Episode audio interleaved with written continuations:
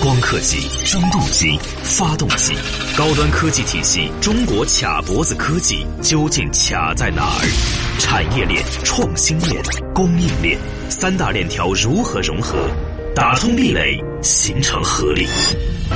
产经中国十年深耕，百万公里，千余次产业实践，在双循环新时代，造就更专业、更深入、更具象的国潮派产业节目。星空浩瀚无比，探索永无止境。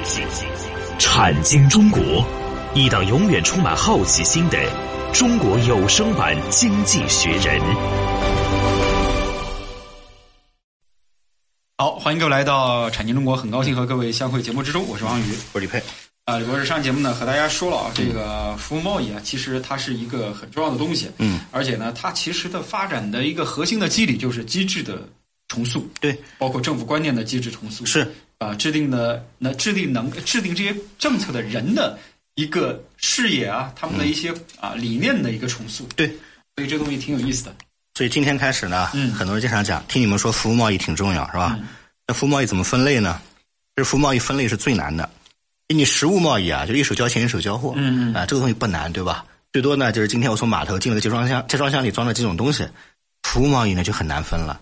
所以第一个呢，服务贸易的分类是怎么分的呢？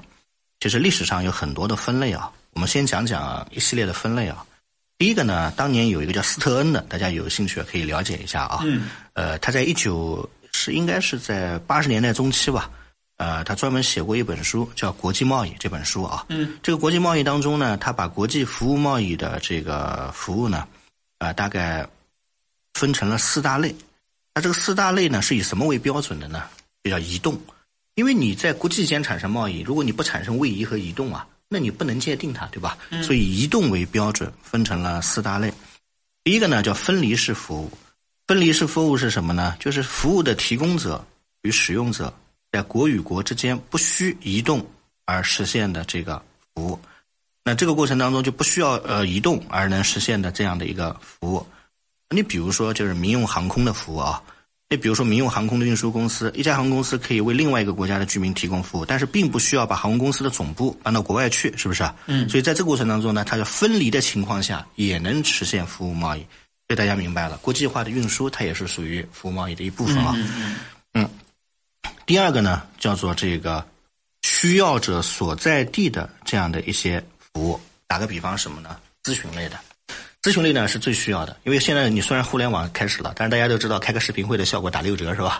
你家孩子在猿辅导上或者是在什么网课平台上，那上课基本上等于休闲和放纵是吧？所以怎么办？所以呢，必须在本土进行服务。你打个比方。可能比如说来自英国或者美国的一家老牌咨询公司想在东亚开展服务，它首先肯定要在上海是吧？肯定要建个点是吧？啊，或者是在这个北京啊要建个点是吧？大家经常看到那些写字楼的租户嘛是吧？比如说 FC 里边就是波士顿就在里边是吧？也开个分支机构，开个分支机构以后呢，最后啊、它就能提供服务，这叫做需求者所在地的一个服务。还有提供者所在地的服务，什么意思呢？就是说啊，我根本就不开分舵，我害怕我的技术产生外泄，或者是我压根儿就是一个世界文化遗产，我不能把长城，对吧？可能不能把它故宫嗯搬走嗯吧？你要想来看看是吧？不好意思，你到我这来研学，到我这来旅游，到我这来取经，这个里边就是叫提供者所在地的服务。这一类服务呢，以前以会展、医疗、教育三个叫王道，这三大王道目前还是掌握在西方世界的手里。什么叫会展是王道？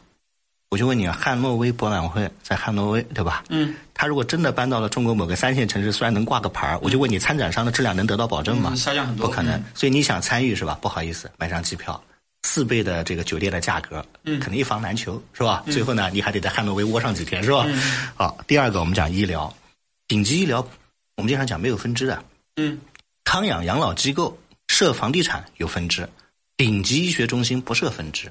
为什么呢？他设了分支，他就觉得纯粹是给你冠个名，嗯万一你把它搞砸了，反而还不如啊不不扩张。对所以顶级医疗不外包什么意思？顶级靶向药的治疗，顶级的一些，比如说这个地区嗯刀或者是这样的一种抗癌的，嗯不好意思，全世界也就十六所左右顶级的医疗机构，你去排队吧。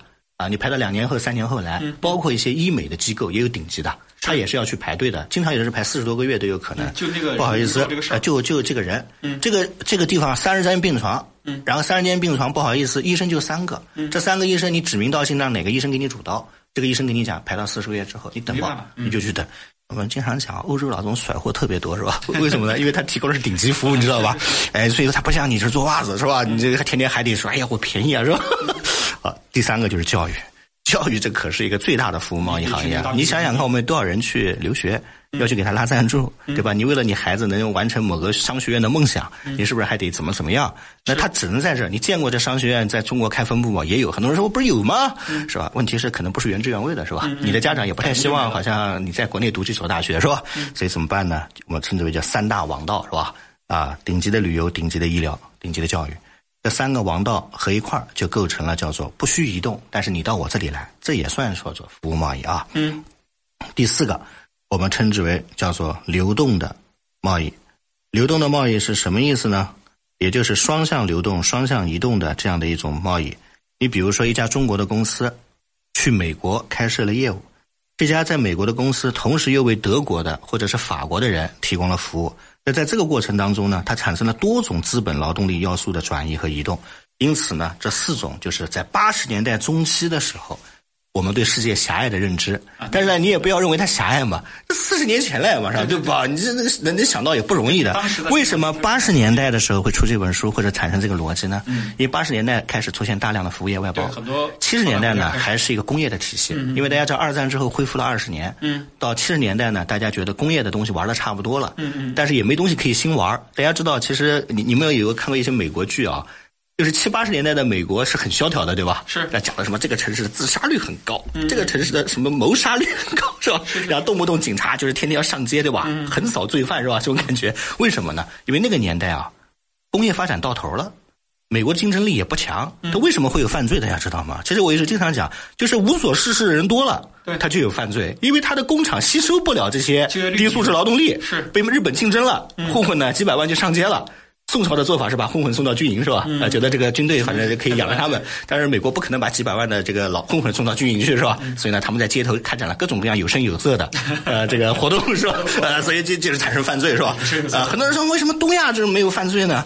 东亚的就业率高，嗯第二，东亚的人呢天天想着在写字楼里啊怎么斗争是吧？他他一般不喜欢在街头进行这那个个时候东亚还没到这个呃，阶还段，没到这个阶段话刚，刚还在工厂里呢，这个认真的在生产是吧？啊，所以给大家说一下赶紧赶紧做，来啊，所所以呢，跟大家说一下，犯罪也是不可避免的。万一哪一天你无所事事人太多了呢，这个犯罪率绝绝对对绝绝对绝绝对的是要上升的，这是个吧就？业率是国家恒定国呃家发展度的很重要的啊，对吧指标？啊，所以在这个过程当中呢，这几种划分的行业呢，虽然给我们提供了一个基准的划分啊，但是很难界定啊。为什么？大家想想看吧，这是学术领域啊，移动不移动，什么第三方怎么，一看就是老师写的嘛， 是吧？所以怎么办呢？啊，所以这个就是我们经常讲的，这个就是我们经常讲，这个叫做一个理论逻辑。啊，那下面呢还有行业划分逻辑嗯嗯，好这个啊，这个过会儿广告之后待会啊儿，待会儿片花之后和大家来接着说这个第二个逻辑啊第一个是空间逻辑，嗯后面呢还有可能具体的实际的一个逻辑啊。好，这个节目中途说一下节目的微信号和节目的上传播出平台微信号呢是蓝海五八八九八一，嗯蓝色的蓝，大海的海的中文字的拼音 L A N H A I 五八八九八一。节目呢上传喜马拉雅平台和知识星球平台，大嗯家可以在这两个平台呢搜索“产经中国”，产业的产，经济的经，产经中国下载收听。我是王宇我李飞，啊，待会儿片花之后欢迎各位继续来到产经中国，待会儿见。嗯。他们深度参与百个产业规划，每月飞行两万公里实地调研，深度洞悉中国区域产业现状，全球化视野，发现产业发展热点。产经中国以高质量发展为魂，科技创新产业为骨，详实数据为血肉，发掘产业发展内在规律。产经中国与趋势同行。好，片花之后欢迎各位继续来到产经中国，我是王宇。郭李佩，啊，刚刚说了，这个服务贸易分类其实是特别难的一件事情，嗯，因为它是一种人的基于人的行为的一种贸易模式，嗯啊，那这个时候你就必须不是通过实物了，啊，这个是什么电器啊，这个那个是电机，这个是石，那个是农产品啊，工业品啊，不是这么分了，嗯啊，这个时候分类的话，会发现，啊，可能有一些基于时间的，基于空间的，基于人的特定的行为的，嗯刚才说了，这个是一开始基于位置发生变化来分的，嗯啊，接下来看看基于行业是怎么分。啊，基于行业分呢，我们后面再说嗯啊。第二个呢，还有一个学派啊，那什么学派？就是那种原来老是在工厂里的，嗯我们称之为叫生产管理的这个学派啊，啊管理它学呢派老是以生产过程为这个标准。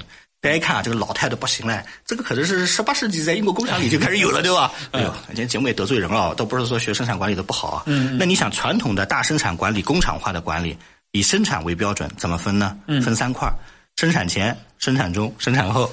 大家一听，哈哈哈哈！这个东西还能满足现在的这个这个流派吗？哎，但是当时有人提过，对吧？越标准生化生产前服务，嗯对吧？啊、叫生产前服务，啊、生产前服务主要负责的是市场调研、可行性研究。大家一听，哎呦，这个不是很老派的这种这种感觉吧，对吧？生产前服务就是市场调研和可行性服务，市场究竟需要什么货啊？需要多少啊？要不要做个可行性研究啊？这个叫做生产前过程为标准的。生产中的服务就是指产品制造过程当中，为了顺利的进行生产供应提供链的服务，比如说企业内部质量管理服务、嗯软件开发服务、人力资源服务、生产过程的这个外包服务，嗯包括像呃律师的一系列的服务。很多人说，哎，这个还听起来蛮传统的，是吧？我听得懂，是吧？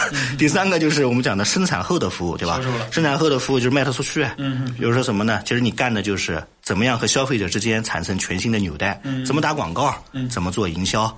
产品怎么设计包装？你的产品怎么样运输最有效率？所以涉及到就是营销、广告、包装、运输。嗯，最后呢，还要再研判市场是否适销、对路、改进包装、改进营销，最后满足消费者走什么样的渠道。这个呢，就是我们后面讲的产品的市场策划。其实把它分成三块啊，无非就是第一块就是前期的定位，嗯，是吧？第二块呢是生产过程当中的四大保障，嗯，第三块就是后面的市场策划、市场营销。很多人说，哎呦，这个东西好像还蛮符合我当年在大学里那还是主流啊，主流啊，但是这个玩意儿老得一塌糊涂。也这玩意儿，如果你拿福帽去套这个，我跟你讲，你套了一百年前。啊，真是一百年， 是这个逻辑很硬啊那我今天问一个问题啊，啊，如果我们的领导干部到现在为止觉得我刚才讲的这套东西是对的，嗯，那你可能你现在不能指导现有的服务贸易的工作，嗯因为这套东西已经是一百多年前的一个固化的一个产物了。嗯所以呢，刚才我与时俱讲，进为什么我先说这个呢？这个可能是大家可能最能够接受的。就是随不是说他错啊啊，是随着时间推移有新的东西出来，对，嗯，所以这个过程当中呢，是这样的一种流派。另外还有一些流派，你比如说这个以商品为标准的是吧？嗯，商品为标准的，商品为标准的这个服务，你比如说什么叫商商品为标准的服务呢？因为世贸组织啊，它自身当年都没有自己的一系列的这个逻辑。哎来，我跟大家说一下啊，为什么这么说呢？世贸组织它也在与时俱进啊，是它的这个所谓的贸易的这个清单也不是一蹴而就的，对不对？是不是？所以在这个过程当中呢，前期的时候，世贸组织曾经有过一个想法，按照商品的标准来进行一个分配，把它简单粗暴的分成好几类商品。你比如说，在一九八八年六月份，大家知道那个时候还叫关贸总协定啊，嗯嗯，啊，著名的乌拉圭回合，对吧？大家可能都知道这个事儿。服务贸易谈判的时候呢，谈判小组当时很简单粗暴的就把它按服务贸易按照商品来进行分类。按按商品来进行分类的时候，主要是几大类呢？好，所以主要是四大类啊。第一个叫做以商品形式存在的服务，打个比方，什么样的东西能直接贸易啊？书能不能直接贸易？嗯，可以的，然后比如说电影能不能直接贸易？这些东西呢，虽然是服务业产品，他觉得能直接贸易就以商品形式能存在的贸易。第二个，对商品实物具有补充作用的服务，那讲的很拗口啊。你比如说辅助功能、商品的存储运输啊、财务的管理啊、广告的宣传。第三个，对商品实物形态具有替代作用的功能。第四个叫具有商品属性但与其他商品无关的功能。大家知道这个东西后来被被被被剃掉了，嗯，为什么呢？这样分，你的会员没有办法去从中进行详细的分类，啊，不准确，不准确。嗯所以在这个过程当中呢，应该来讲呢，其实原本的服务贸易啊，这个东西从七八十年代中期开始谈，大家认定它的标准。都花了很长的时间，是的因为这是个东西蛮是个难的嗯新鲜事物，你哪能一口气把它界定清楚呢？所以我跟大家明确讲一下，到现在为止，很多传统的地区，嗯，还是在事前、事中、事后。来进行分判哎呦，好就是事前有顶层、有定位，对吧？事中的时候有一系列的生产性服保务，障嗯事后有营销策划。大家有没有想过，其实我们中国现在碰到的嗯大部分地区，是不是还是把这个服务啊，啊列为这样的一个这个逻辑体系里面去？那真正现在全球认可的逻辑体系是一个什么样的体系呢？嗯，真正是一个什么样的体系呢？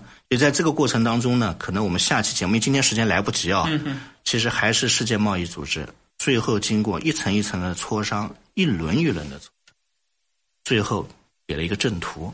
那为什么要有这个正途啊？否则你到我家来打官司的时候，发现，哎呦没法界，定套不上去嘛，嗯你套不家上去不没法嗯界违定法，你家不违 规，啊然后美国把桌子一拍，什么东西啊？我是违规就违规，我违规了，你怎么连个这个啊呃都没有这个呢上面都没有呢？给我 改是吧？所以最后怎么办呢？给大家说一下啊，嗯是根据市场发生的行为和各种各样说不清、扯不清的事儿、扯皮的事儿，嗯最后不停的去完善到今天，完善到今天形成了一个所谓的叫一十二大类，嗯一百六十子项的一个全球服务贸易的一个门类清单。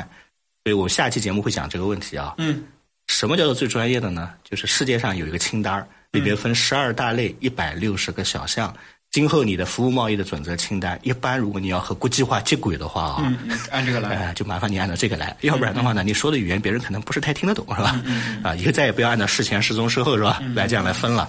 所以呢，我们下期节目跟大家聊聊这个话题。这些东西呢，所有的准则的制定，跟大家说一下，一般都是由世贸组织来进行界定的。为什么呢？因为世贸组织确定着国际世界贸易和交易的这个原则和准大家则共同讨论啊，所以要不然呢，你就没有一个标准和准则，是吧？啊，所以这里呢，我们下期节目啊，跟大家来聊这个话题啊。嗯，好，好，这个其实关于呃服务贸易的一个界定啊，其实也是一个与时俱进的过程啊。工业时代的和互联网时代它是肯定是不一样的，然后互联网时代和移动互联时代其实又发生嗯还是了不一样显著性的变化。对。啊，也还还，我们目前还不知道下一个时代是究竟是什么样的时代啊。嗯，但是肯定这个变化又是翻天覆地的。嗯，因为每一次这个呃社会的长足的进步，嗯说的呃简单一点，就是生产力和生产关系的一个关系的变化匹配的这么一个过程。嗯但是具体到一个很实际的东西，你会发现全是点的问题。嗯像刚才说的，也分多少个大类啊，嗯然后多少大类下面分小类啊，小类下面还还有子类啊，嗯啊，一个一个一层一级往下分啊，嗯一直分到细无可分之后，嗯才能够把这个事情界定精精准。是的，所以今后你讲你做服务贸易嗯的这个所谓的研究，麻烦你研究到一百六十个小类的那一段，对对对对你大概想从国外哎哎对怎么来对、对怎么落哪，件事对吧？儿然后怎么样支付，是嗯怎么样和你的国际合作案去合作？我觉得这个可能才是真正为国家能做出一些支持嗯贡献的东西啊。你这个才能算上是服务贸易，你也不对嗯要随便就给自己扣帽子，我是服务贸易啊，我是怎么的啊，不是这样的，必须你得有一个很精准的定位。嗯啊，这个呢，其实也是很多就是创业的朋友啊，也不能够忽视的一个问题。嗯嗯。好，这个最后说一下节目的微信号和节目的上传播出平台。微信号呢是蓝海五八八九八一，蓝色的蓝，大海的海的中文字的拼音 L A N H A I 五八八九八一。节目呢上传喜马拉雅平台和知识星球平台，大家在这两个平台呢搜索“产经中国”，产业的产，经济的经，产经中国下载收听。我是王宇，我是李佩，啊、感谢各位的收听，再见。再见。